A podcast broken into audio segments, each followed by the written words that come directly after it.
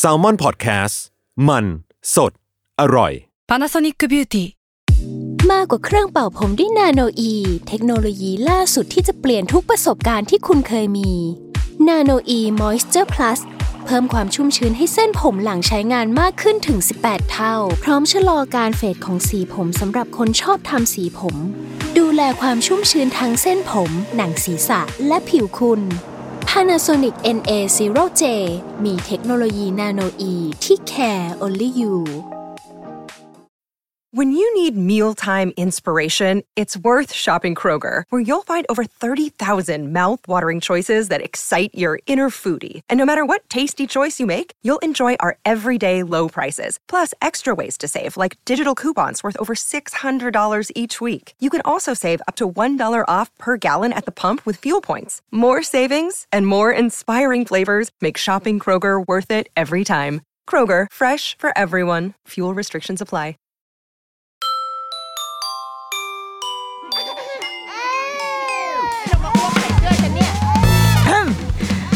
เดอะรุกี้มัมคุณแม่มือสมัครเลี้ยงกับนิดนก สวัสดีค่ะเดรุกี้มัมคุณแม่มือสมัครเลี้ยงกับนิดนกค่ะ ในที่สุดก็สิ้นสุดการรอคอย บางคนบอกไม่ได้รอคอยนะคะก็คือมาเราเดินทางมาถึงวันเปิดเทอมที่เรารอคอยเย้หลังจากที่หยุดอยู่บ้านกันมาค่อนข้างเนิ่นนานเนาะตั้งแต่ประมาณ เมษา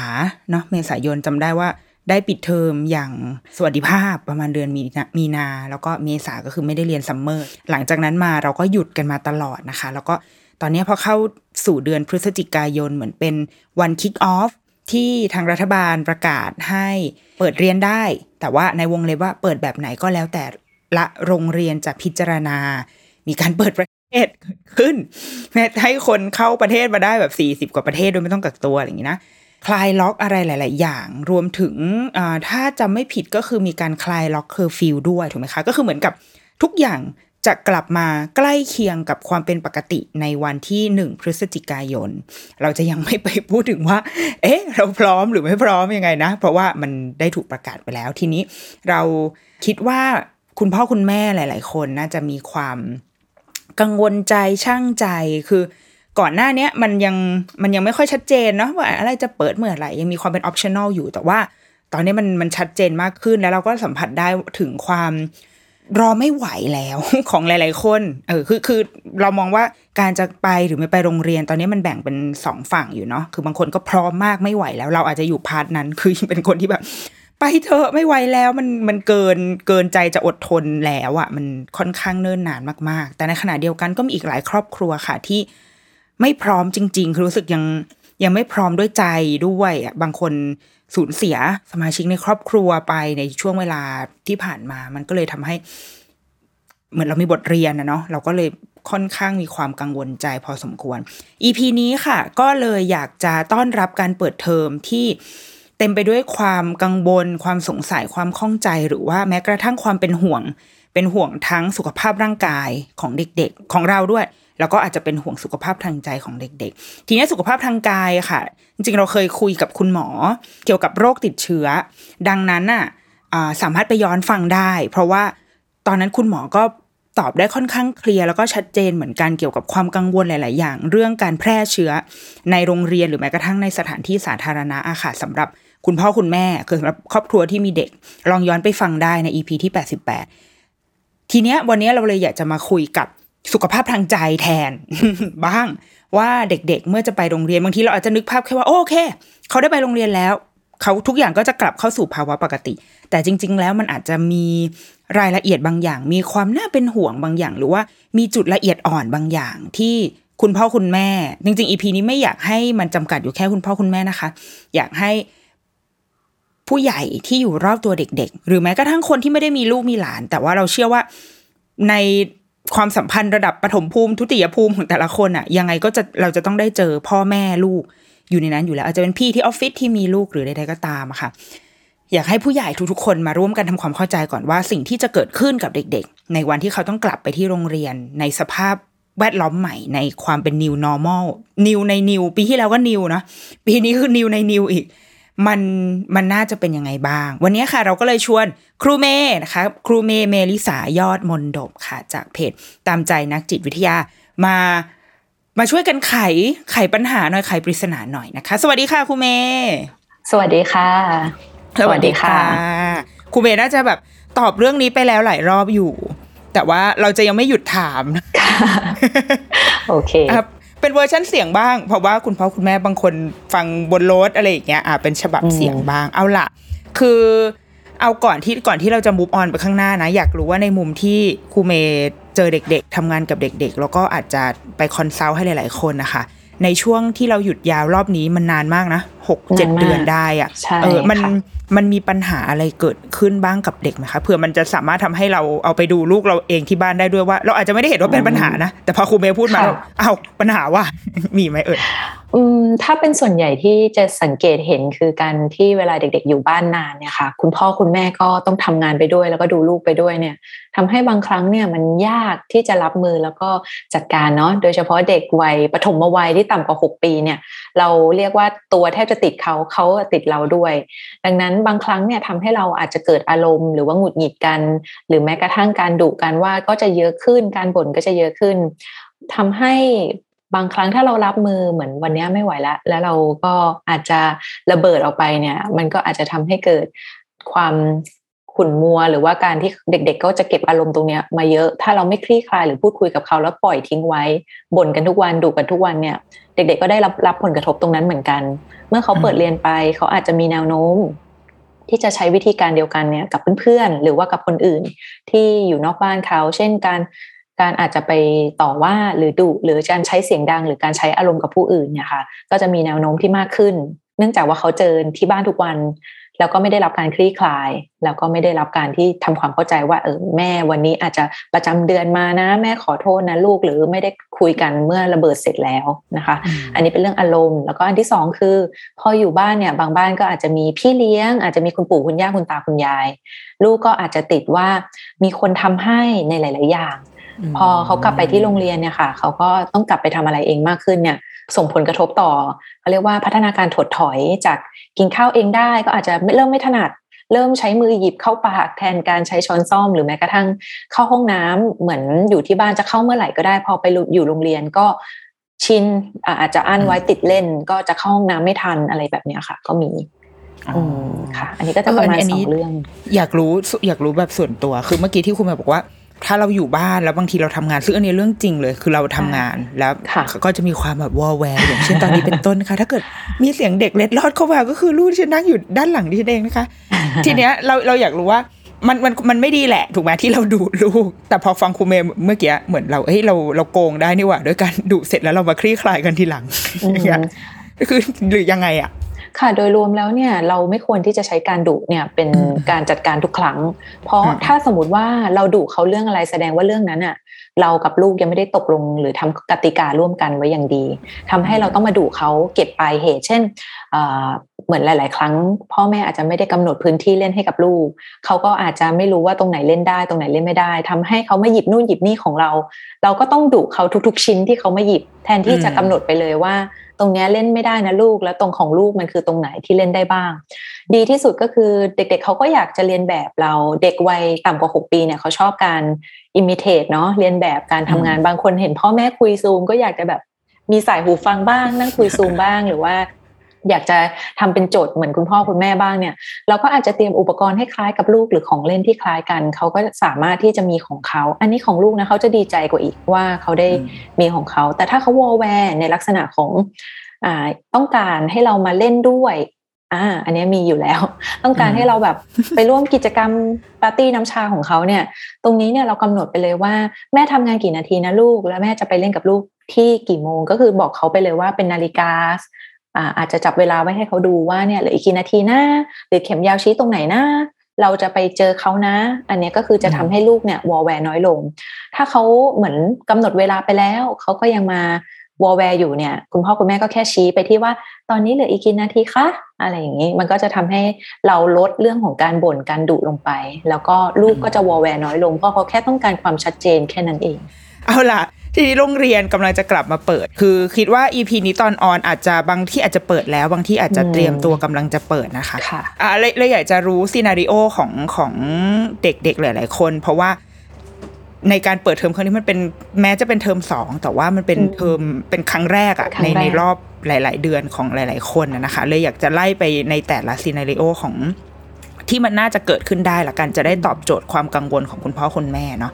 อ่าใน scenario แรกคือเด็กที่เพิ่งไปโรงเรียนครั้งแรก อันนี้เราเน้นเน้นในกลุ่มเด็กอนุบาล เด็กเตรียมอนุบาลเลยแหละสองขวบบางคน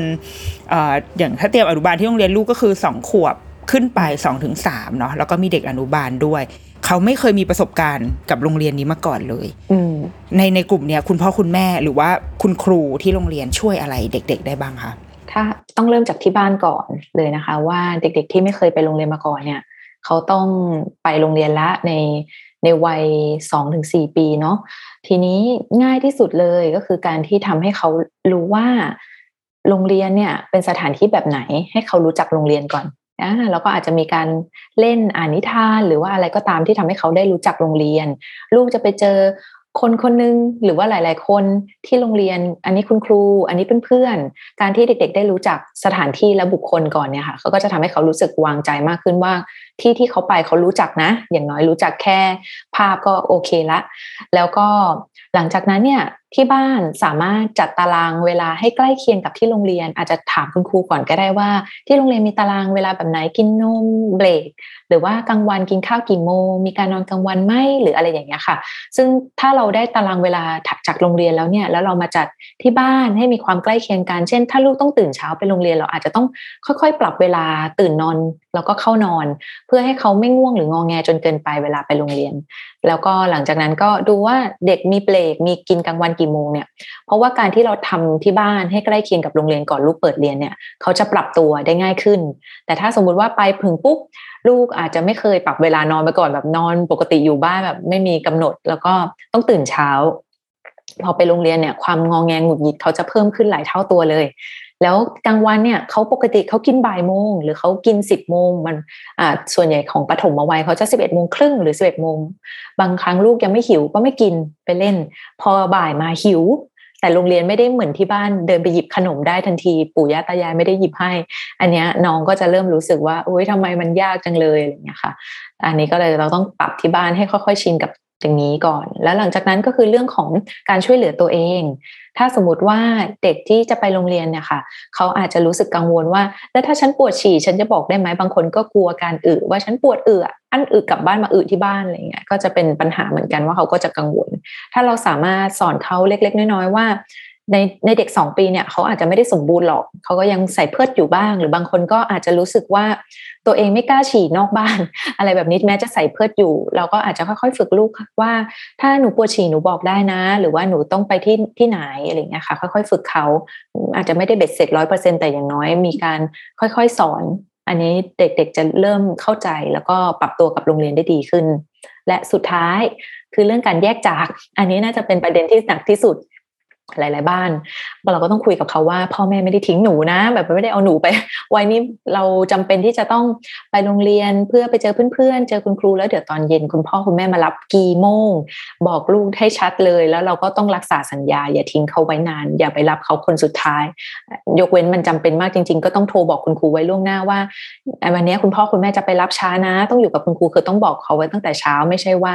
เราเราทิ้งเขาไว้แล้วไปรับช้าเด็กบางคนแค่ครั้งเดียวเนี่ยมันสำหรับเขาเนี่ยเขาค่อนข้างจดจำว่าพ่อแม่ทำไมมารับช้าต้องชั่วโมงหนึ่งหรือครึ่งชั่วโมงเนี่ยเขาค่อนข้างกลัว แล้วก็อาจจะทำให้เขากับกับการปรับตัวกับโรงเรียนเนี่ยเป็นไปได้ช้าลงนะคะ และก็เรื่องของการร้องไห้หรืออะไรเนี่ยเกิดขึ้นแน่นอน คุณพ่อ คุณแม่เตรียมรับ panic ตรงนี้เอ้ย impact ตรงนี้ได้เลย แค่เราไม่กังวลจนเกินไป สีหน้าท่าทางเรามีผลกับลูก ส่งลูกด้วยรอยยิ้ม แล้วบางทีก็บอกเขาว่าเข้าใจลูกเดี๋ยวมาเจอกันตอนเย็นนะคะ เสียงที่ firm และมั่นคงลูกจะค่อยๆ หายหายกังวลมากขึ้นนะคะ มันเป็นไปได้ไหมที่เขาจะอาจจะร้องไห้หนักกว่า สมมติเป็นเปิดไปเทอมได้ปกติค่ะอะไรอย่างเป็เงี้ยนไปได้ในในกรณีนี้ เพราะว่าเขามีโอกาสที่จะอยู่กับเราแบบ เนื่องจากว่าถ้าเผื่อไม่มีสถานการณ์โควิด คุณพ่อคุณแม่ยังไปทำงานบางบ้านเขาก็อาจจะไม่ได้อยู่กับเราแบบแบบนี้ แต่อันเนี้ยคือแทบจะ 24 ชั่วโมง ตื่นมาเจอเรานอนหลับเจอเรา ดังนั้นการติดมันก็จะมากกว่าปกติ ซึ่งถามว่าเป็นเรื่องดีหรือไม่ดี อันนี้มันเป็นเรื่องดีนะคะ ไม่ไม่ได้บอกว่าการที่ติดกับเรามันเป็นเรื่องไม่ดีแต่ การที่เราไม่เตรียมตัวเขาอาจจะทำให้เขาเนี่ยปรับตัวได้ยากกว่า การร้องไห้เป็นการปรับตัวอย่างหนึ่งของเด็ก ถ้าเราห้ามเขาร้องไห้แล้วเราแบบกลัวว่าเขาเนี่ยร้องเยอะไปเดี๋ยวลูกก็เหนื่อยหรืออะไรแบบนี้จริง ๆ มันคืออารมณ์ข้างในของเขาที่มันเหมือนพยายามจะจัดจัดการอารมณ์ของเขาอยู่ ถ้าเราปล่อยเขาร้องไห้เนี่ย แล้วเราก็ให้การปลอบการเคียงข้างคือคุณครู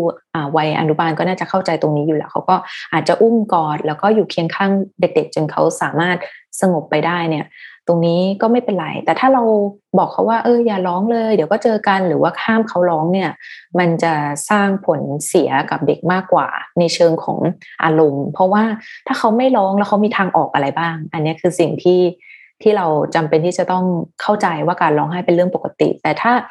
กรณีที่เกิดอาการทางกายด้วย อันนี้มันอีกเรื่องหนึ่งนะคะ เช่น เด็กอาจจะมีการอาเจียน แบบกลัวมากอาเจียนปวดท้องปวดหัว มีอาการทางกายร่วมด้วย ไม่ใช่แค่จิตใจ อันนี้จะต้องปรึกษาคุณหมอ เพราะว่าเด็กบางคนอาจจะมีภาวะที่เรียกว่าแอนไซตี้มีความวิตกกังวลสูงกว่าเด็กทั่วไป เขาอาจจะทำให้การปรับตัวไม่เกิดขึ้นตามธรรมชาติ ตรงนี้ก็ต้องมีคุณหมอหรือว่านักบำบัดเข้าไปช่วยปรับนะคะซึ่งซึ่งภาวะนี้คุณพ่อคุณแม่จะจะรู้เองได้ไหมคะหรือว่า คือเราเราจะรู้ได้จริงๆมันก็จะชัดเจนนะคะว่าสมมติถ้าเผื่อ มีอย่างที่ที่บอกไปว่าการร้องไห้เป็นเรื่องปกติ หรือการกรีดการอะไรแบบการตอนแยกจาก แต่พออยู่กับคุณครูเขาใช้เวลาอาจจะชั่วโมงหนึ่งหรือครึ่งชั่วโมงแล้วเขาสงบแล้วเขาอยู่ทั้งวันได้กลับบ้านมา ก็เจอหน้าเรายิ้มแย้มหรือว่าดีใจมากก็โอเค แต่ถ้าสมมุติเป็นลักษณะว่าไปแล้วก็ยังร้องทั้งวันจนเรา มาหลับก็ยังร้องเนี่ย แล้วมันเป็นต่อเนื่องมากกว่าสองสัปดาห์หรือสัปดาห์กว่าเนี่ยเราก็เริ่มแบบเริ่มสังเกตได้แล้วว่าลูกอาจจะมีภาวะปรับตัวยากกว่าปกติ แต่ที่น่าจะไปพบคุณหมอได้เลย คือเรื่องของการที่มีภาวะทางกายร่วมด้วยในในทุกๆ ครั้งที่ไปโรงเรียน เช่น อาเจียน ปวดหัว ปวดท้อง หรือว่ามีภาวะแบบสั่นกลัวหรือแม้กระทั่งเป็นเรื่องของกลับบ้านมาเหมือนอาจจะมีปัสสาวะรถที่นอนหรือว่ากัดเล็บหรืออะไรเงี้ยที่มันมากกว่าปกติ ที่มันส่งผลกระทบต่อการใช้ชีวิตเหมือนเดิม เขาไม่ล่าเริงสดใสเหมือนเดิมเนี่ยเราควรจะปรึกษาคุณหมอ เพราะเด็กบางคนไม่ใช่โรงเรียนผิด หรือว่าตัวเขาผิดหรือเราผิด มันเป็นเรื่องของภาวะเหมือนเด็กทุกคนก็เกิดมาพร้อมภาวะอารมณ์พื้นฐานอารมณ์ที่ต่างกัน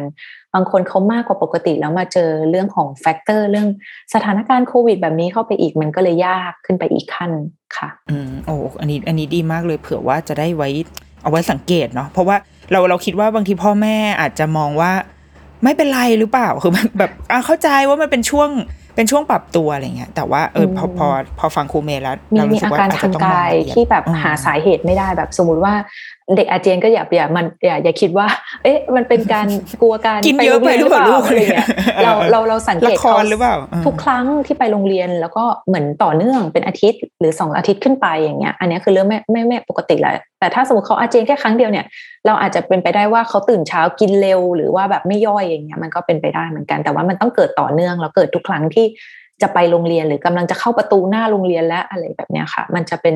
ลักษณะที่เกิดขึ้นชัดเจนมากว่ามันเป็นเพราะโรงเรียนหรือการไปโรงเรียนอะไรอย่างเงี้ยค่ะค่ะโอเค ทีนี้ซีนาริโอที่สองคือเป็นเด็กที่เหมือนมีการเปลี่ยนเปลี่ยนโรงเรียนย้ายโรงเรียน เช่น เด็กปหนึ่ง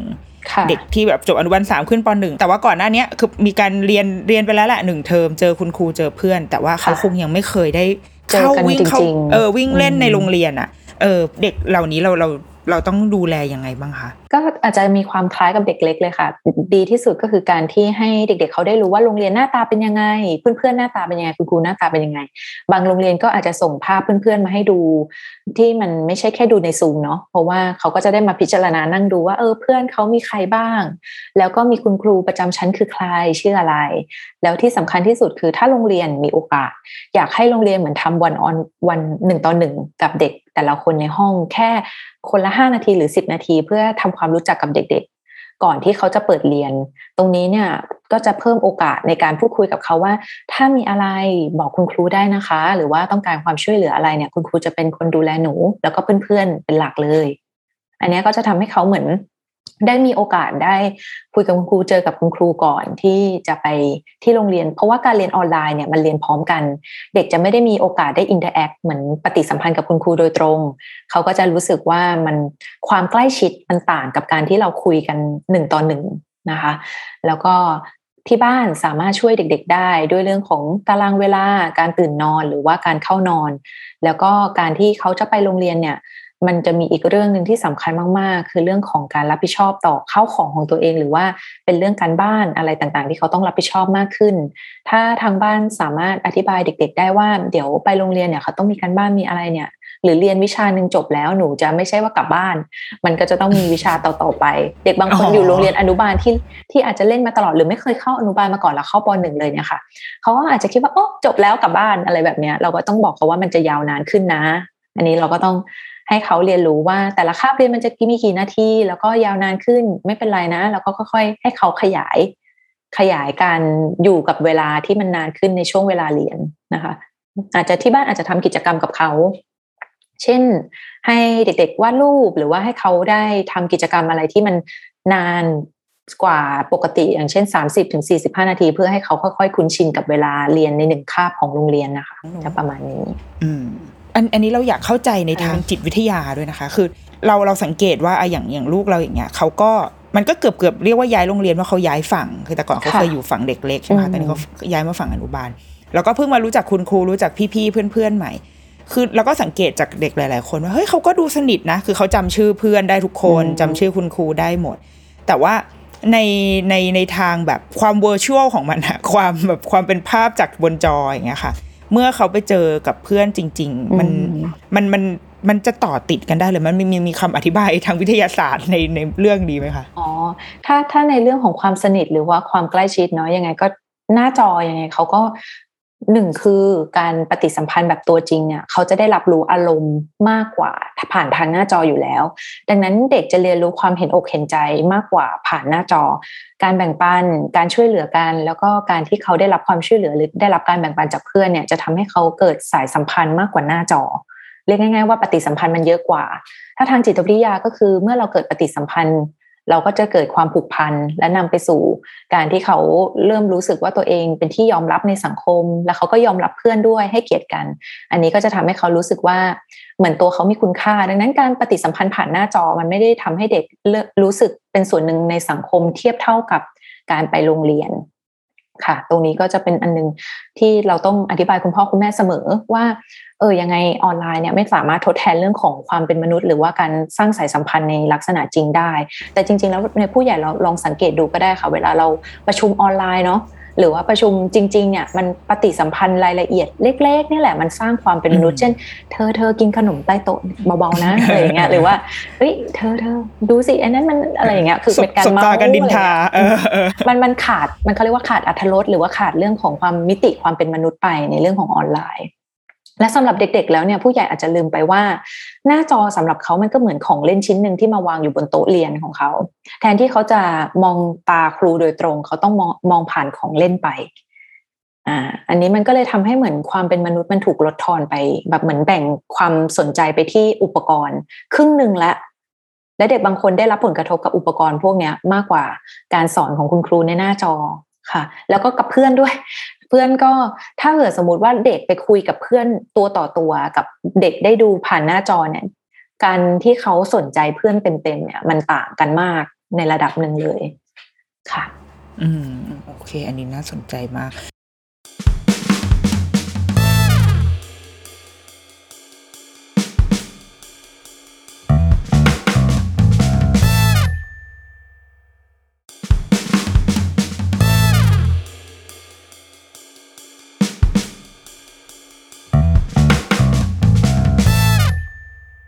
อะทีนี้น่าจะเป็นอันสุดท้ายคือคือและเด็กที่กลับไปโรงเรียนเดิม คือมีประสบการณ์ดีมาอยู่แล้วอย่างเงี้ย ซึ่งพ่อแม่ก็จะค่อนข้างวางใจนะ เราเรารู้สึกว่าเอาก็นี่ไงก็โรงเรียนเขาก็รู้จักอยู่แล้ว แต่ว่ามันมันเป็นไปได้ไหมคะที่ ที่เขาอาจจะถดถอย เพราะว่าอ่าหนึ่งรูปแบบการเรียนมันก็ไม่เหมือนเดิมเนาะแต่ก่อนเคยอยู่บ้านนั่งกินขนมไปด้วยเรียนไปด้วยอะไรอย่างเงี้ยใส่ชุดนอนไม่ต้องอาบน้ำแต่งตัวใช่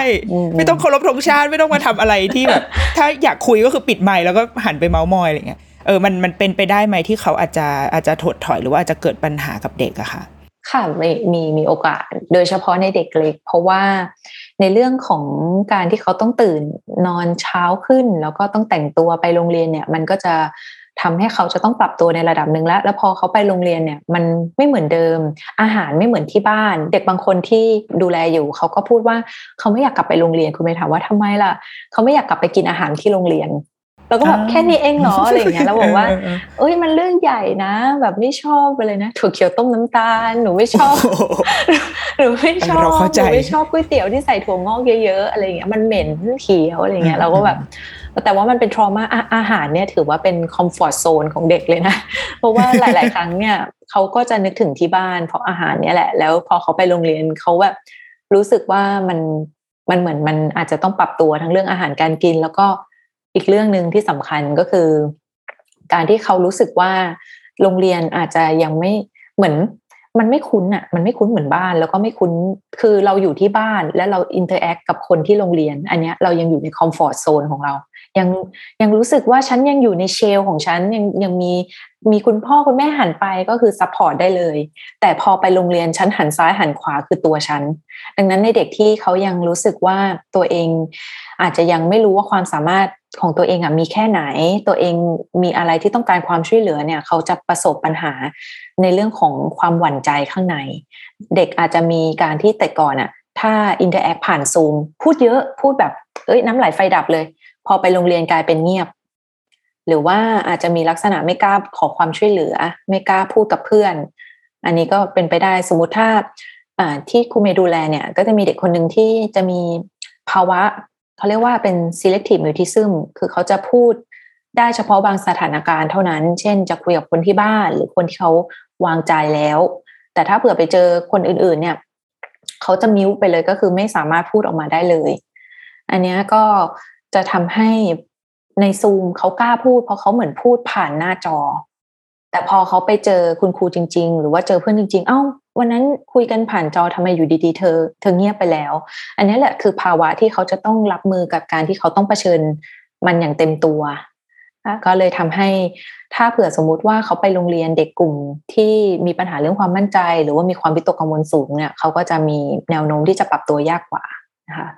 แล้วก็สุดท้ายคือเด็กที่ที่มีแนวโน้มว่าถ้าไปโรงเรียนแล้วเนี่ยเขาอาจจะเจอปัญหาเยอะคือ เด็กที่มีพี่เลี้ยงหรือว่ามีการ ตามใจค่อนข้างเยอะเขาเป็นศูนย์กลางของบ้านหลังนี้ จะเล่นเมื่อไหร่ก็ได้ จะเล่นกี่ชิ้นก็ได้ จะกินกี่อย่างก็ได้ พอไปโรงเรียนเขาต้องแบ่งปัน ฉันจะต้องขออนุญาตก่อนหยิบ คืออยู่บ้านเนี่ย ฉันจะหยิบอะไรก็ได้ เมื่อไหร่ก็ได้ แต่พอไปโรงเรียนแล้วเขาอาจจะ เคยชินกับที่บ้านแล้วก็เหมือนไปหยิบของของเพื่อนมาใช้โดยไม่ขอก่อน หรือว่าไม่แบ่งเพื่อนก็คือฉันจะเล่นของฉันคนเดียวเนี่ย ตรงนี้เนี่ยก็จะทำให้เขามีปัญหาในเรื่องของการเข้าสังคม หรือแม้กระทั่งเรื่องของการที่เขาอาจจะเกิดอารมณ์ว่าทำไมล่ะทำไมไม่ได้ ฉันก็ทำอย่างนี้มาตลอด ก็จะเป็นเรื่องเอาแต่ใจ แล้วก็การที่เพื่อนอาจจะไม่ยอมรับ จะส่งผลกระทบในในระยะยาวมากกว่าคือ พอเพื่อนไม่ยอมรับไม่อยากเล่นด้วย เขาก็อาจจะใช้กำลังหรือว่าอาจจะใช้อารมณ์ ตรงนี้มันก็จะมีปัญหาเรื่องอารมณ์ตามมา เด็กเด็กที่จะมีปัญหาเรื่องอาจจะชกต่อยหรือก็แกล้งเพื่อนหรืออะไรแบบนี้ค่ะ มันก็จะเป็นปัญหาลูกโซ่ต่อไป โอ้มันดูมีอะไรรออยู่เยอะมากเลยอะมันมันมันคือเรื่องของการที่เขาอาจจะเคยชินกับที่บ้าน หรือว่าการเลี้ยงดูที่เป็นลักษณะที่ว่าเขาเป็นลูกคนเดียว หรือเหมือนทุกคนตามใจเขาแต่พอไปโรงเรียนเนี่ยเขาต้องยอมรับเรื่องของการแบ่งปันเรื่องของการเทคเทิร์นเรื่องของการรอบางคนรอไม่ได้แบบว่า เอ้ย อยู่บ้านฉันหยิบได้เลย แต่ว่าคุณครูบอกรอก่อน เด็กกลุ่มนี้ก็จะเหมือนรอไม่ได้แล้วอะไรแบบนี้ค่ะ อืมโอ้ เออเราเรารู้สึกสองอย่างอะอย่างแรกคือในช่วงเพิ่งเปิดเทอมอยากให้โรงเรียนทำอาหารอร่อยอร่อยทำอาหารดีๆเออแต่เข้าใจอะเนาะค่ะเออถ้าเป็นไปได้อยากให้โรงเรียนแบบตามใจสักหนึ่งถึงสองอาทิตย์แรกทำแบบไก่ท่งไก่ทอดอะไรอย่างเงี้ยให้เด็กกินเผื่อจะช่วยดึงดูดความอาหารเป็นคอมฟอร์ทโซนของเด็กมากๆเลย ถ้าโรงเรียนไหนทำอาหารอร่อยเด็กบอกอยากไปโรงเรียนเพราะอยากไปกินอาหารกลางวัน อันนี้ก็มีเหมือนกัน สุดยอดมากค่ะ เออแล้วก็แล้วก็อีกอย่างเราว่าเราว่าที่เมื่อกี้ครูเมย์เล่ามีประโยชน์มากคือในมุมคุณครูอะค่ะเพราะเพราะเหมือนที่เมื่อกี้คุณครูครูเมย์บอกว่า ถ้าเกิดเด็กบางคนอยู่หน้าจอเขากล้าพูดเนาะหูชาฉาน คุณครูก็แบบโอ้ยคาดหวังเอาไว้แล้วว่า เด็กชายเอนี่มาโรงเรียนต้องแบบเจ้ยแจ้ว แต่พอมาถึงโรงเรียนปุ๊บไม่พูด เออ แล้วก็คุณครูอาจจะกลายเป็นแบบเอ้าเธอพูดสิเนี่ยเธอตัวนั้นเธอตอบเลยเนี่ยเออเราเราว่าอันนี้มีมีประโยชน์เหมือนกันในในแง่ที่ว่าผู้ใหญ่ จะได้สังเกตเด็กละเอียดมากขึ้นอีกนิดนึง แต่ว่าถ้าในภาวะเด็กที่เป็นแบบเนี้ยค่ะ คือเราให้เวลาเขาปรับตัว เขาอาจจะกลับมาใช่ไหมหรือว่าไอไอภาวะไอ selective mutism เนี่ยมันไม่หายมันต้องมันต้องมีได้รับการถ้าเปิดบำบัดเป็น selective mutism เนี่ยเขาก็จะคือการสื่อสารไม่ได้หมายถึงแค่การพูด การที่เด็กไม่พูด ครูอย่าคิดว่าเขาไม่สื่อสารหรือว่าเขาต้องไปบังคับว่าพูดสิทำไมไม่พูดล่ะอืมอันเนี้ยจะยิ่งทำให้ภาวะเนี้ยมันยิ่งแย่เข้าไปใหญ่ ยิ่งทำให้กังวลอืมเพราะเพราะโรคนี้เกิดจากการที่เขาวิตกกังวลต่อการเข้าสังคม ดังนั้นถ้าสังคมยิ่งบีบหรือกดดัน เขาจะยิ่งวิตกกังวลเข้าไปอีก สิ่งที่จะทำให้ได้คือสังคมเข้าใจ แล้วก็ให้เขาสื่อสารในแบบของเขา เด็กบางคนเขาไม่พูดไม่ได้แปลว่าเขาเขาไม่สื่อสารนะคะ บางครั้งเขาก็ทำท่าทาง หรือแม้กระทั่งเขาก็ใช้การเขียนบอกหรือว่าอาจจะกระซิบเบาๆ ถ้าเราอยากจะเข้าใจเด็ก ๆ เนี่ย เราก็แค่เพียงให้ให้เวลาในการเรียนรู้เขาอย่าเพิ่งไปรีบบอกเขาว่าต้องพูดหรือว่าต้องสื่อสารทันที เด็กปกติเหมือนกันเด็กบางคนก็มีภาวะแบบขี้อายเขินอาย อันเนี้ยเขาก็ต้องการการที่เขารับรู้ว่าที่เนี่ยปลอดภัยสามารถเป็นตัวของตัวเองได้ ซึ่งคุณครูอย่าหมายรวมว่าการซูมเนี่ยถือว่าทำสร้างพื้นที่ปลอดภัยแล้ว เพราะสำหรับเด็ก ๆ เนี่ยเขาผูก ผูกความปลอดภัยกับสถานที่และบุคคล ดังนั้นอยากให้คุณครูเหมือนไม่ต้องเสียกำลังใจไป ถ้าเด็ก ๆ กลับมาแล้วเขาไม่พูดกับเราเลยในซูมหรือว่าเขาแบบเหมือนทำไม่เป็นไม่รู้จักเราเลยเนี่ยอย่าอย่าอย่าน้อยใจไป ให้เหมือนกับว่าถ้าสร้างใหม่ไม่เป็นไร ให้เกิดการผูกพันกับสถานที่และตัวเราอีกครั้งหนึ่ง แล้วก็ง่ายที่สุดก็คือว่าการเปิดโรงเรียนไป เด็ก ๆ จะหวั่นใจน้อยลง ถ้าเขารู้ว่าอะไรทำได้อะไรทำไม่ได้ และขอความช่วยเหลือได้อย่างไรบ้าง คุณครูอาจจะตั้งกติกาไว้ง่ายๆ ไม่ต้องเยอะอาจจะเป็นเพียงว่าเราจะเรียนรู้ไปร่วมกัน แล้วก็ไม่ทำผิดกฎสามข้อ ถ้าคุณครูพูด คุณครูก็อยากให้เด็ก ๆ ฟัง ถ้าเด็ก ๆ พูดคุณครูก็จะตั้งใจฟังใครมีปัญหาอะไร ไม่กล้าบอกมากระซิบบอกคุณครูได้นะคะ คือเด็กบางคนก็ไม่ได้กล้ายกมือที่จะตอบแบบหนูไม่เข้าใจ หนูหนูไม่รู้อะไรเงี้ยคือถ้าใครไม่รู้เนี่ยเราไม่กล้าบอกในคาบเรียนคุณครูโอเคนะคะครูอาจจะตั้งกล่องเอาไว้ว่า ต้องการความช่วยเหลือก็หย่อนชื่อไปก็ได้หรืออะไรแบบนี้อืมเขาก็จะเหมือน รู้สึกปลอดภัยมากขึ้นว่า เออที่นี่พร้อมที่จะช่วยเขาอืมค่ะ อืมโอ้คีย์เวิร์ดสำคัญคือ อย่าคิดว่าสิ่งที่ผ่านมาในออนไลน์ทั้งหมดนั้นคือแบบ เอ้ยมันมันเป็นคือสายสัมพันธ์นับแล้ว เรานับแล้วเออใช่เอออย่าเพิ่งนับคือเราอาจจะต้องมาเริ่มสร้างอาจเหมือนกลายเป็นการเริ่มต้นกันใหม่ใช่ใช่เลยด้วยซ้ำในแง่ความสัมพันธ์ คือในแง่ความรู้อะโอเคมันมันผ่านมันมันเรียนมัมานแล้วอาจจะต่อต่อยอดไปข้างหน้าได้เนาะแต่ว่าสายสัมพันธ์ในแง่ความสัมพันธ์อาจจะต้องตั้งต้นกันใหม่ เอออันนี้สำคัญมากๆ เลยคิดว่าทั้งกับคุณครูและกับพ่อแม่ด้วยเพราะบางทีเราก็วางเราเองก็วางใจคุณแม่มีทุนแม่ท่านหนึ่งที่อยู่ต่างประเทศมานานมากแล้ว ฝากลูกไว้กับคุณยาย แล้วก็คุณแม่แบบเอ้ยโทรซูมทุกวันเลยค่ะคุณเมย์แต่พอกลับมาแล้วลูกไม่พูดด้วยเลย แบบเขาก็ถามว่าทำไมล่ะทำไมทำไมเป็นแบบนี้คือลูกประมาณสามขวบคือต้องบอกคุณแม่แบบนี้ว่า ลูกคุ้นเคยกับเสียงและภาพ ลูกไม่ได้คุ้นเคยกับกายภาพและความผูกพัน ก็คือต้องสร้างใหม่นะ ไม่เป็นไร คือสิ่งที่เรารับรู้เขารู้จักเขาเนี่ยมันดีแล้ว แต่สำหรับลูกเนี่ยเขาเหมือนกำลังต้องต้องสร้างสร้างใหม่ว่าแม่ฉันที่ฉันรับรู้ในหน้าจอเนี่ย ตัวเป็นแบบนี้ แม่อบอุ่นแบบนี้ และแม่แม่มีลักษณะแบบนี้คือเหมือนทำความรู้จักกัน หลายมิติมากขึ้น อารมณ์เหมือนถ้าเราอืมเดทกับแฟนในในมือถือกับการเจอตัวจริงอะมันก็ประมาณนั้นอะถูกถูกมันมันเออมันไม่มันเทียบกันางคไม่ได้อะไรเงี้ยค่ะบางคนหล่อในหน้าจอนะตัวจริงอาจจะไม่ค่อยเอ่อสามพอเป็นสามมิติสี่มิติแล้วไม่ค่อยดีเท่าไหร่ค่ะอ่าโอเค เออ อันนี้อันนี้เราว่าน่าจะเรื่องนี้เก็ตขึ้นสำคัญมากนะค่ะเออเรื่องเรื่องนี้สำคัญสำหรับทั้งคุณครูแล้วกับคุณพ่อใช่คุณแม่เนาะเราบางทีเราวางใจไปแล้วว่าโอ้ยนี่ไงออนไลน์สบายมากอืมแต่ว่า พอไปถึงโรงเรียนแล้วโอเค เราเราต้องนึกเอาไว้ในใจตลอดว่ามันคือการเริ่มต้นใหม่ค่ะอืมมันมันอาจจะเป็นการต่อยอดกับบางเรื่องใช่แต่ในแง่ความสัมพันธ์มันเป็นการเริ่มต้นใช่ใหม่ค่ะทั้งหมดเลยอืมโอเค ทีนี้สำหรับเอ่อคุณพ่อคุณแม่เวลาสมมติลูกไปโรงเรียนแหละสมมติว่าตอนนี้เปิดไปได้หนึ่งสัปดาห์สองสัปดาห์ค่ะ เราเราโอเคหนึ่งเราต้องสังเกตลูกแหละ หรือว่าเราจะทถามคำถามอะไรที่ชวนเขาเหมือนอยากจะแงะมาว่ารู้สึกยังไงอะไรเงี้ยค่ะมีมีคำถามแนะนำไหมคะว่าเราควรจะคุยกับลูกยังไงได้บ้างจริง ๆ ก็ขึ้นอยู่กับพื้นฐานของแต่ละบ้านเลย ถ้าบางบ้านที่สนิทกันอยู่แล้วเนี่ยก็ถามลูกก็จะเหมือนพูดน้ำไหลไฟดับอยู่แล้ว เพราะเขาอยากจะเล่าให้เราฟัง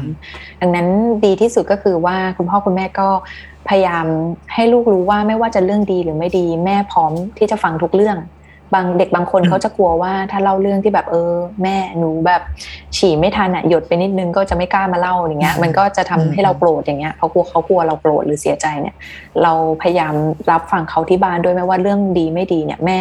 แม่โอเคนะ แต่ถ้าเรื่องไม่ดีอืมเราก็ให้การสอนแต่ไม่ใช่ว่าการทำโทษรุนแรงจนเขากลัว เพราะพอไปโรงเรียนเนี่ยเขาก็จะเหมือนเชื่อมโยงกันเหมือนกันว่าถ้าเรื่องมันไม่ดีเนี่ย เราปิดบังดีกว่า เพราะว่าที่โรงเรียนเนี่ยยังไงแม่ก็ไม่เห็นอยู่แล้ว แนวโน้มการปิดบังมันจะเยอะขึ้น ถ้าเราทำโทษเขาค่อนข้างรุนแรงที่บ้านนะคะอืมอันนี้ก็สร้างสายสัมพันธ์ที่ดีรู้ว่าทั้งเรื่องดีไม่ดีแม่แม่ยินดีฟังและสุดท้ายคือ การถามคำถามปลายเปิด ไม่ใช่ปลายปิดแบบเออคุณครูคนนี้ให้ลูกทำกันบ้านใช่ไหมหรือว่าอะไรอย่างเงี้ยค่ะให้ให้พยายามแบบเออวันนี้ถามเป็นกลางๆว่า วันนี้เป็นยังไงบ้าง หรือว่าวันนี้มีอะไรที่เรารู้สึกชอบบ้างหรืออะไรแล้วมีอะไรที่เรารู้สึกว่าวันนี้ไม่ค่อยชอบเท่าไหร่ ก็สามารถที่จะเหมือนให้เขาได้เหมือนสโคบให้เขาหน่อยนึงก็ได้ แต่ถ้าสมมุติว่าวันนี้สนุกไหม บางครั้งเขาจะบอกว่าเขาไม่สนุกอะแล้วเขาจะอืมเขาจะตอบยังไงดี ดังนั้นเราอาจจะเหมือนอ่าถ้าถามว่าวันนี้เป็นยังไงบ้างเป็นคำถามเปิดแล้วเขาบอกว่า วันนี้ไม่ค่อยชอบเลยครูแบบให้ทำนู่นนี่อะเราก็ค่อยๆไกด์ตอบว่าเออแล้วหนูไม่ชอบอะไรหรอคะ แต่ถ้าเขาสมมติว่าเออไม่ทั้งก็สนุกนะ แต่บางเรื่องก็ไม่ไม่ค่อยสนุกก็ค่อยถามเป็นสองคำถามก็ได้ว่าชอบอะไรไม่ชอบอะไรอย่างเงี้ยค่ะ ก็จะทำให้เราค่อยๆรู้ละเอียดมากขึ้น ที่สำคัญคือการแชร์ลิงก็สำคัญคือไม่ใช่ถามแต่ลูกอย่างเดียวแบบถามถามถามถามถามถามบางครั้งเนี่ยลูกก็อาจจะเหมือนเราอาจจะเล่าแทรกประสบการณ์ของเราบ้าง หรือว่าผัดกันคุยผัดกันเล่าเรื่องมันก็จะเป็นการสนทนาสองทางไม่ใช่ว่าเหมือนแม่เหมือนสักไซลูกว่าโอ๊ยเกิดอะไรขึ้นทำไมทำแบบนี้อะไรอย่างเงี้ยค่ะเขาก็จะรู้สึกอึดอัดมากกว่า ค่ะแต่อ่ารับบทคุณจอมขวัญถามอย่างเดียวเลยใช่ลูกก็อาจจะอยากรู้เหมือนกันว่าเออแล้วตอนเป็นแม่เป็นเด็กอะเป็นอย่างนี้หรือเปล่าอะไรเงี้ยเขาจะชอบเด็กหลายคนนะ ชอบมากเลย ว่าตอนสมัยเราเป็นเด็กอะเป็นยังไง อืมอืมเมาส์เมาส์ให้ฟังเนี่ยเขาก็จะชอบมากแล้ว ก็อีกอันนึงก็คือนอกจากเรื่องคำถามแล้วก็คือเรื่องของบรรยากาศ ถ้าดีก็คือถ้านั่งรถกลับบ้านนั่งคุยกันอะไรอย่างเงี้ยสบายๆกินขนมขบเคี้ยวกันไป หรือถ้าเด็กบางคนมาเจอเราที่บ้านเลยทันทีเนี่ยก็ให้เขาอาบน้ำอาบท่านั่งกินข้าวร่วมกันหรืออะไรแบบนี้ หรือไปนั่งเล่นกับเขาก็ได้อย่าเพิ่งเหมือนแบบยังไม่ถอดรองเท้าเราก็ถามถามถามเนี่ยมันก็อาจจะเป็นไงเป็นไงบ้างเราตื่นเต้นไงเราก็อาจจะอยากถามเลยเอออย่างเงี้ยเราก็ต้องให้โอกาสลูกนิดนึงหายใจหายคอมากินขนมมาหรือลินน้ำให้เขานั่งกินอืมด้วยกันอย่างเงี้ยเขาก็จะเหมือนอยากจะคุยกับเรามากขึ้นบรรยากาศสำคัญ บรรยากาศจะทำให้เขาแบบผ่อนคลายไม่ใช่เหมือนมาโดนถามอะไรเยอะแยะ แล้วสุดท้ายทำให้เป็นอ่ากิจวัตรถ้าสมมติคุณพ่อคุณแม่กลับมาเย็นมากเลย ก่อนนอนก็เป็นโอกาสอันดี ยิ่งลูกสลึมสลือเนี่ยเอ่อจิตใต้สำนึกของเขาจิตใต้สำนึกวิ่งทำงาน ก็อาจจะเออเออบางครั้งเนี่ยเขาเล่าแล้วนะ ตอนที่กินข้าว แต่บางครั้งไปอืมเล่าอีกตอนกลางคืนเนี่ยเขาก็จะค่อยๆ คลายบางอย่างออกมาอืมอืมอันนี้ก็จะเป็นอันนึงเป็นเทคนิคเลย ถ้า คุณพ่อคุณแม่อยากจะคุยอะไรที่แบบ เรื่องบางเรื่องที่สำคัญเด็กจะเก็บเอาไว้ แล้วก็จะเล่าในช่วงที่เขารู้สึกว่าเราตั้งใจเขาฟังเขามากที่สุดก็คือช่วงก่อนนอน อืมอืค่ะมอ่าอันนี้ดี อันนี้ดีแล้วก็ เราว่าคุณพ่อคุณแม่อย่าทิ้งกระบวนการถาม คือไม่ว่าจะเป็นอ่าเปิดเทอมแบบไหนค่ะก็ตามทีเนาะคือเป็นสิ่งที่เราควรจะต้องแบบแชร์ลิงทำตลอดเวลาแบบว่าเรประสบการณ์เราบ้าง อย่าถามอย่างเดียวนะคะ เราแบบเราคุยกับลูก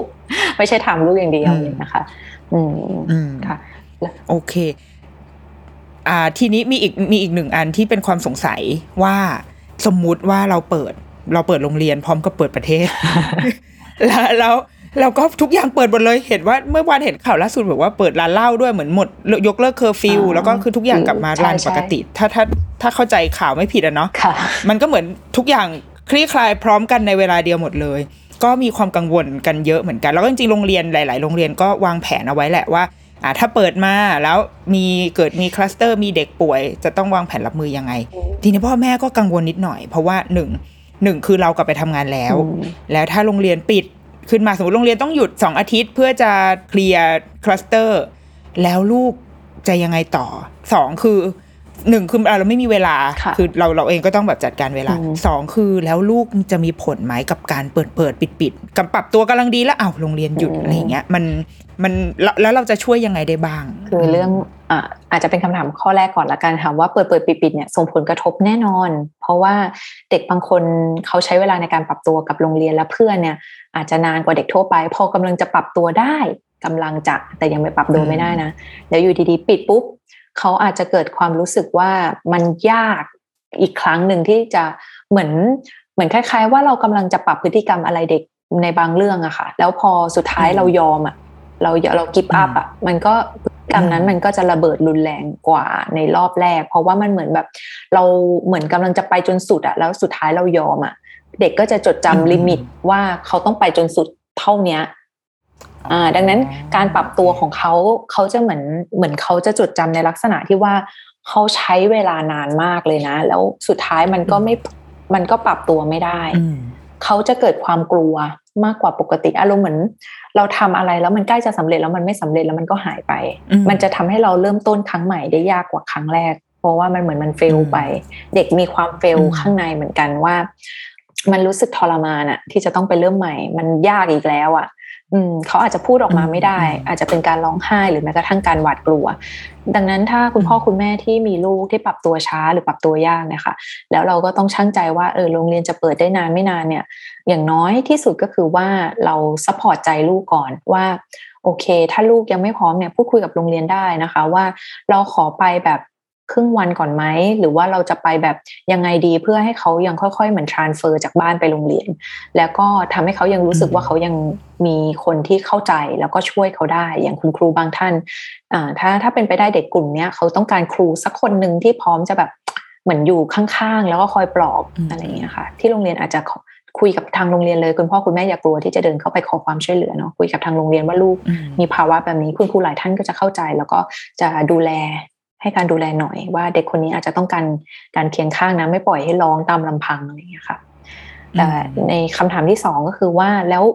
ถ้าเปิดปิดอะแล้วมันเกิดปัญหาขึ้นเราก็ต้องกลับไปทำงาน หรือว่าเราไม่สามารถดูแลลูกได้เหมือนเดิมเนี่ย อันนี้มันเป็นปัญหาระดับโครงสร้างเนาะเราไม่สามารถจะไปโทษ แต่ละบ้านได้ว่าคุณพ่อคุณแม่ทำดีที่สุดแล้ว ฉันทำดีที่สุดแล้วแล้วแล้วอืมทำไมมันถึงแย่ขนาดนี้ แต่ในระดับปัจเจกก็คือคุณพ่อคุณแม่จะทำอะไรได้บ้างเนี่ยคืออันนี้เรามองว่าการที่คุณพ่อคุณแม่มี connection ซึ่งกันและกันเนี่ยอาจจะเป็นตัวช่วยอย่างหนึ่งว่า เราสามารถจะผลัดกันดูแลลูกๆกันดีไหม หรือว่าเป็นกรุ๊ปเล็ก ๆ อะไรค่ะ พอดีเห็นคุณพ่อคุณแม่บางท่านทำนะ เหมือนอยู่ในหมู่บ้านเดียวกัน หรือว่าเป็นเพื่อนในในห้องเดียวกันของลูก แล้วเหมือนทำ bubble เล็ก ๆ ว่าอ่าวันนี้คุณแม่ท่านนี้ดูกับท่านนี้อีกท่านหนึ่งทำงานหรือว่าผลัดกัน แต่ถ้าสมมติคุณพ่อคุณแม่ทำงานกันทุกคนเลย แล้วก็ไม่มีใครสามารถอยู่บ้านดูแลลูกได้ อันนี้มันน่าจะเป็นปัญหาที่ค่อนข้างใหญ่ แล้วไม่สามารถแก้ในระดับครอบครัวได้ก็ต้องเป็นปู่ย่าตายายหรือว่า คนที่บ้านที่เขาเข้ามาช่วยดู เช่นพี่เลี้ยงปัญหาต้องเกิดอยู่แล้ว แต่อยากให้กำลังใจคุณพ่อคุณแม่แบบนี้ละกันว่า เราเราทำดีที่สุดแล้ว เราอย่าโทษตัวเราเองว่าเรากำลังทำให้ลูกมีปัญหา หรือว่าเราเป็นพ่อแม่ที่ไม่ดีที่ไม่สามารถดูแลลูกได้ เพราะถ้าพ่อแม่มีความคิดแบบนี้เราจะรู้สึกโทษตัวเองทุกวันเลยที่ออกไปทำงาน แล้วมันก็ไม่ได้เกิดผลดีอะไรกับลูก สุดท้ายลูกต้องการพ่อแม่ที่เหมือนกลับมาพร้อมจะเล่นกับเขาเราคีบแรง คีบคีบความเครียดเนี่ย เอาไปเป็นแรงเล่นกับลูกเวลากลับมา ชดเชยให้เขาดีกว่า อันนี้คือพูดแบบไม่ไม่ได้โลกสวย มันเป็นโลกแห่งความเป็นจริง ว่าเราไม่สามารถได้ทุกอย่างที่เราต้องการได้ ดังนั้นถ้าคุณพ่อคุณแม่ต้องทำงานก็ต้องทำงานไม่เป็นไร แล้วเราเก็บเก็บพลังงานที่เหลือ อันอาจจะน้อยนิดบ้างมากบ้าง แต่ขอให้กลับมาแล้วเราเต็มที่กับลูกเนี่ย อย่างน้อยลูกรู้ว่าเราเราต้องการสร้างความผูกพันกับเขานะ เราสำคัญกับลูกและลูกสำคัญกับเรา เท่านี้เลย นะคะ และสุดท้ายถ้ามันเกินใจจะทนไม่ไหวแล้ว แบบฉันไม่ไหวแล้ว คุณพ่อคุณแม่ดูแลใจตัวเองก่อนหาคนกลางมาพูดคุยคนที่เราไว้ใจระบายความในใจก่อนจะกลับไปดูแลลูก ดูแลใจตัวเองก่อนนะคะแต่ถ้าลูกลูกเกินที่เราจะดูแลหมายถึงมีมีปัญหาบางอย่างที่พ่อแม่จัดการไม่ได้อย่าคิดว่าเราเป็นพ่อแม่ที่ไม่ดีให้รีบขอความช่วยเหลือ ในเชิงของไปพบคุณหมอหรือว่าไปปรึกษาคุณหมอ ว่าลูกมีพฤติกรรมแบบนี้อะค่ะ มันเป็นมานานแล้วพยายามแก้มันไม่หายแสดงว่าบางอย่างเราอาจจะยังไม่รู้ว่าต้นตอของมันคืออะไร หรือวิธีที่เราทำอยู่มันอาจจะไม่ไม่เป็นวิธีที่เหมาะกับลูกเราอะไรเงี้ยค่ะ เพราะว่าเด็กแต่ละคนก็แตกต่างกันเนาะทำไมลูกบ้านนี้ได้ผลนะทำไมบ้านนี้ยังไม่ได้ผลอีกอย่างเงี้ยอย่าอย่าไปคิดว่าลูกเรายากหรือลูกเราอาจจะเหมือนอะไรเขาเขาแค่แตกต่างกัน เราก็แค่หาวิธีให้โอเค เท่านั้นเองค่ะอืมโอเค ถามด้วยความเข้าใจส่วนตัวเองว่าอย่างนี้แสดงว่าสมมติโรงเรียนกลับมาเปิดแล้วค่ะ ประมาณสักหนึ่งถึงสองเดือนแรกเนี่ยอืม priority หลักสิ่งที่ทุกคนควรจะให้ความสำคัญจริง ๆ คือสภาพจิตใจ จริงค่ะถูกไหมอันนี้คะจริงค่ะ เพราะว่าอย่าคือพิ่เรื่องวิชาความรู้อะไรนี่คือแบบอย่าเพิ่งไปวุ่นวายไม่กับไม่ใช่เขาแค่เลยเด็กเล็กถูไหมนะคะไม่ใช่แค่เด็กเล็กนะ ต้องเออหมายถึงเออเด็กโตทุกเด็กทุกคนทุกระดับเลยด้วยซ้ำว่าเราต้องเอาจิตใจเขาก่อนอืมอืมแล้วก็มอย่าให้เขาเหมือน ลองนึกภาพดูนะคะว่าเขาไม่ได้ไปโรงเรียนเพื่อเผชิญวิชาการอย่างเดียว เขาต้องเผชิญกับการปรับตัว เขาต้องเผชิญกับคนใหม่ ๆ คือคืองานงานที่ท้าทายของเด็กที่แท้จริงคือการ เป็นที่ยอมรับของเพื่อน คือการเข้ากับคุณครูเข้ากับเพื่อนได้อืมเนี่ยก็ถือว่าเป็นงานในชีวิตที่สำคัญพอๆกับงานวิชาการเลย เมื่อเด็กรับรู้ว่าตัวเองเป็นที่ยอมรับเป็นส่วนหนึ่งในโรงเรียนแล้วเนี่ย เดี๋ยวเขาจะทำทุกอย่างได้ดีเอง แต่ถ้าใจเขาไม่มาเนี่ยแล้วเราไปยัดวิชาการทันทีเนี่ยมันเหมือนทุกอย่างมันยากยากยากไปหมด ฉันไม่สักเซสอะไรสักอย่างเลยอื มันก็จะเกิดความรู้สึกเขาเรียกว่า learn hopelessness หรือ learn helplessness เนาะก็คือเป็นเรื่องของการที่รู้สึกท้อแท้สิ้นหวังฉันพยายามแล้วพยายามอีกแต่ฉันไม่สักเซสอะไรสักอย่างเลย เมื่อเกิดภาวะนี้ซ้ำๆแล้วซ้ำๆเล่าเนี่ยก็จะทำให้เขาเกิด depress หรือว่าเกิดความรู้สึกซึมเศร้า หรือว่ากลายเป็นโรคซึมเศร้าก็มีนะคะช่วงที่ผ่านมาในช่วงโควิดที่ปิดไป ก็จะพบว่ามีเด็กหรือว่ามีนักเรียนหลายหลายหลายคนที่ เหมือนจบชีวิตตัวเองไป หรือทำร้ายตัวเอง มีเยอะมาก แล้วเราก็รู้สึกว่ามันมันเกิดขึ้นตลอดเวลา เหมือนเราคิดว่าวิชาการมันสำคัญที่สุดในชีวิต แต่ถ้าสมมติว่าเขาไม่มีคุณค่าเขาไม่มี motivation เนี่ยต่อให้เราสอนดีแค่ไหน หรือว่าเราเรารู้ว่าเขาอะฉลาดแค่ไหน เขาจะไม่รับอะไรเลยค่ะไม่ไม่ได้เกิดขึ้นในประเทศไทยเนาะอย่างอย่างข่าวล่าสุดของที่ ที่อเมริกาที่เด็กผู้ชายอายุ 14 ปีเนี่ย เป็นเด็กที่เรียนดีมาตลอดเลย เป็นเด็กเรียนเก่งเกรดแบบดีมากเอล้วน แต่ว่าพอตั้งแต่โควิดมาเขาเหมือนจะต้องเรียนผ่านออนไลน์ แล้วอยู่ดีๆก็เกิดภาวะที่เหมือนซึมเศร้าไป จนสุดท้ายเอ่ออมก็ก็ทนไม่ไหว เหมือนเขาก็เรียนล่วงลงไม่ส่งงานผ่านซูมไปเรื่อยๆ แล้วก็สุดท้ายก็ก็เป็นการที่เขาก็จบชีวิตของเขาเองอืมเนาะอันนี้มันก็เลยเป็นอันหนึ่งที่ บอกเลยว่าเด็กจะอายุน้อยลงเรื่อย ๆ ที่จะมีภาวะนี้แล้วเราเราจะต้องคำนึงถึงเรื่องของใจเด็กก่อนเนาะตายละทำไมเศร้าเลยแต่แต่ว่าพอพอสุดท้ายเลยเรารู้สึกว่าผู้ใหญ่ตอนเนี้ยผู้ใหญ่เป็นคนสำคัญที่สุดใช่เลยใช่เนาะค่ะคือทั้งคุณพ่อคุณแม่คุณครูหรือว่าใครก็ตามที่อยู่ใน ecosystem ของเด็กอืมในช่วงเวลาเปิดเทอมแบบนี้ เราอาจจะรู้สึกว่าโอ้ดีจังเลย เปิดเทอมแล้วฉันสบาย แต่ว่า ยังมันยังมันไม่จบเนาะมันยังไม่มันเป็นจบแค่การเริ่มต้นค่ะอืมแล้วพอยิ่งเท่าเท่าที่ฟังรู้สึกว่ามีสิ่งที่น่ากังวลรออยู่เยอะมากแล้วเลยอะอ่าเออไม่อยากให้คุณพ่อคุณแม่เป็นกังวลเอาแบบนี้เราเราดูลูกแล้วดูตัวเราดูสถานการณ์ปัจจุบันของลูกกับเราก็พออมแต่อยากจะให้คุณพ่ออมคิดคุณแม่คิดแบบนี้ว่าการเรียนช้าไปหนึ่งปี ไม่ได้ส่งผลกระทบกับลูกมากเท่ากับการที่เราดันหรือดันทุลังหรือพุชเขาว่ามันจะต้องเรียนให้ได้ มีหลายครอบครัวที่ตัดสินใจว่าการดรอปเรียนหรือการแก็บเยียไป ก็ทำให้ได้ผลดีมากกว่าการที่เหมือนดันทุลังกันทั้งสองฝ่าย เพราะลูกอืมเด็กบางคนไม่ใช่สิเด็กหลายคนที่เรียนผ่านออนไลน์ในเด็กปฐมวัยเขาเรียนไม่ค่อยรู้เรื่องเท่าไหร่ แล้วก็กลายเป็นว่าพ่อแม่ต้องมาทะเลาะกับลูกทำกันบ้านหรือว่าอะไรแบบนี้ อืมอืมแล้วก็เด็กก็ ภาวะโควิดทำให้เด็กขาด SI ไปเยอะมาก อันนี้คือปัญหาที่พบอืมใหญ่มากๆ ใหญ่กว่าปกติด้วย คือคุณเมย์ไม่ได้เป็นนักกิจกรรมบำบัด แต่ว่าคุณเมย์ทำงานกับนักกิจกรรมบำบัด แล้วก็คุยกับหลายท่านที่เป็นนักกิจกรรมบำบัด พบว่าภาวะโควิดเนี่ยสถานการณ์โควิดทำให้การปรับตัวของเด็กอะยากขึ้นไปอีก เพราะว่าในเด็กเล็กเขารับรู้สภาพแวดล้อมหรือคนเนี่ยจากการสัมผัส การได้กลิ่น การรับรสการเห็นการได้ยินเสียง แต่มันเหลือจำกัดเหลือแค่หน้าจอและที่บ้าน เราไม่ได้ให้ลูกไปเล่นสนามเด็กเล่นนานแค่ไหนแล้ว หรือว่าการที่เราไม่ได้ให้ลูกเหมือนสูดกลิ่นอากาศเต็มๆอะโดยที่ไม่ใส่แมสเนี่ยมันนานแค่ไหนแล้ว เด็กพอภาวะเขาขาดเรื่องของเซนซอรี่ไปเนี่ยพื้นฐานตรงเนี้ย มันทำให้เขาก็ประมวลได้น้อยลงทำให้เขาปรับตัวได้ช้าลงและที่สำคัญคือ เขาอาจจะรู้สึกว่ามันมันมีปัญหาในเรื่องกระบวนการคิดหรือว่าการเข้าใจหลาย ๆ อย่างมีผลหมดเลยอืมเด็กบางคนเนี่ยอืมเหมือนที่ผ่านมาพบมากขึ้นว่ามีปัญหาเรื่องสมาธิมีปัญหาเรื่อง SI คือมันมีต่อยอดเป็นลูกโซ่เลยว่าการเรียนรู้ที่ไม่เหมาะสมกับเด็ก หรือว่ารูปแบบการการที่เขาอยู่ที่บ้าน แล้วการเลี้ยงดูบางอย่างที่มันไม่เหมาะสมก็ส่งผลกระทบกับหลาย ๆ ด้านเหมือนกันหลาย ๆ มิติค่ะอืม ดังนั้นคุณพ่อคุณแม่อืมคือเรากังวลได้แต่เราอะเอาที่ตัวเราและลูกไหว ถ้าไม่ไม่ไหว ลูกไม่ไหว ไม่ต้องรีบ ไม่ต้องรีบดัน ลูกว่า เอ้ย ต้องขึ้นตามเพื่อนไป หรือว่าเราจะไม่เอาแก็บเยียหรืออะไรเงี้ยค่ะการซ้ำชั้นบางครั้งก็ส่งผล